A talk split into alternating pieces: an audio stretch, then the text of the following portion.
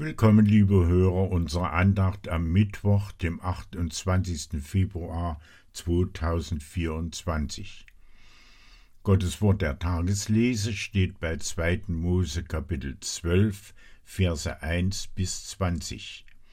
Unsere Andacht steht unter dem Vers 11. So sollt ihr's aber essen, um eure Lenden sollt ihr gegürtet sein und eure Schuhe an euren Füßen haben, und den Stab in der Hand, und sollt es essen als die, die hinwegeilen. Es ist des Herrn Passa. Wir beten, Herr, öffne unser Herzen, dass wir aufmerken auf deine verborgene Weisheit. Amen. Im heutigen Kapitel lesen wir, wie Gott das jüdische Passafeld einsetzt. Dieses Fest sollten die Israeliten jedes Jahr feiern, als Erinnerung an ihre Befreiung aus Ägypten. Die einzelnen Bestimmungen für das Passafest machen deutlich, das Fest enthält viele Hinweise auf Christus, der unsere vollkommene Erlösung ist. Zu Jesus gewandt sagt Johannes der Täufer, siehe, das ist Gottes Lamm, das der Welt Sünde trägt. An welche Einzelheiten können wir denken? Das Passalam sollte ohne Fehler sein. Damit wies es hin auf Christus als das unbefleckte Lamm. Das Passalam wurde geschlachtet und sein Blut als Zeichen an die Türpfosten gestrichen. Ebenso opferte Jesus sein Leben am Kreuz.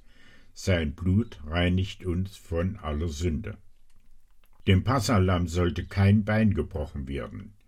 Auch dieses kleine Detail erfüllte sich an Jesus.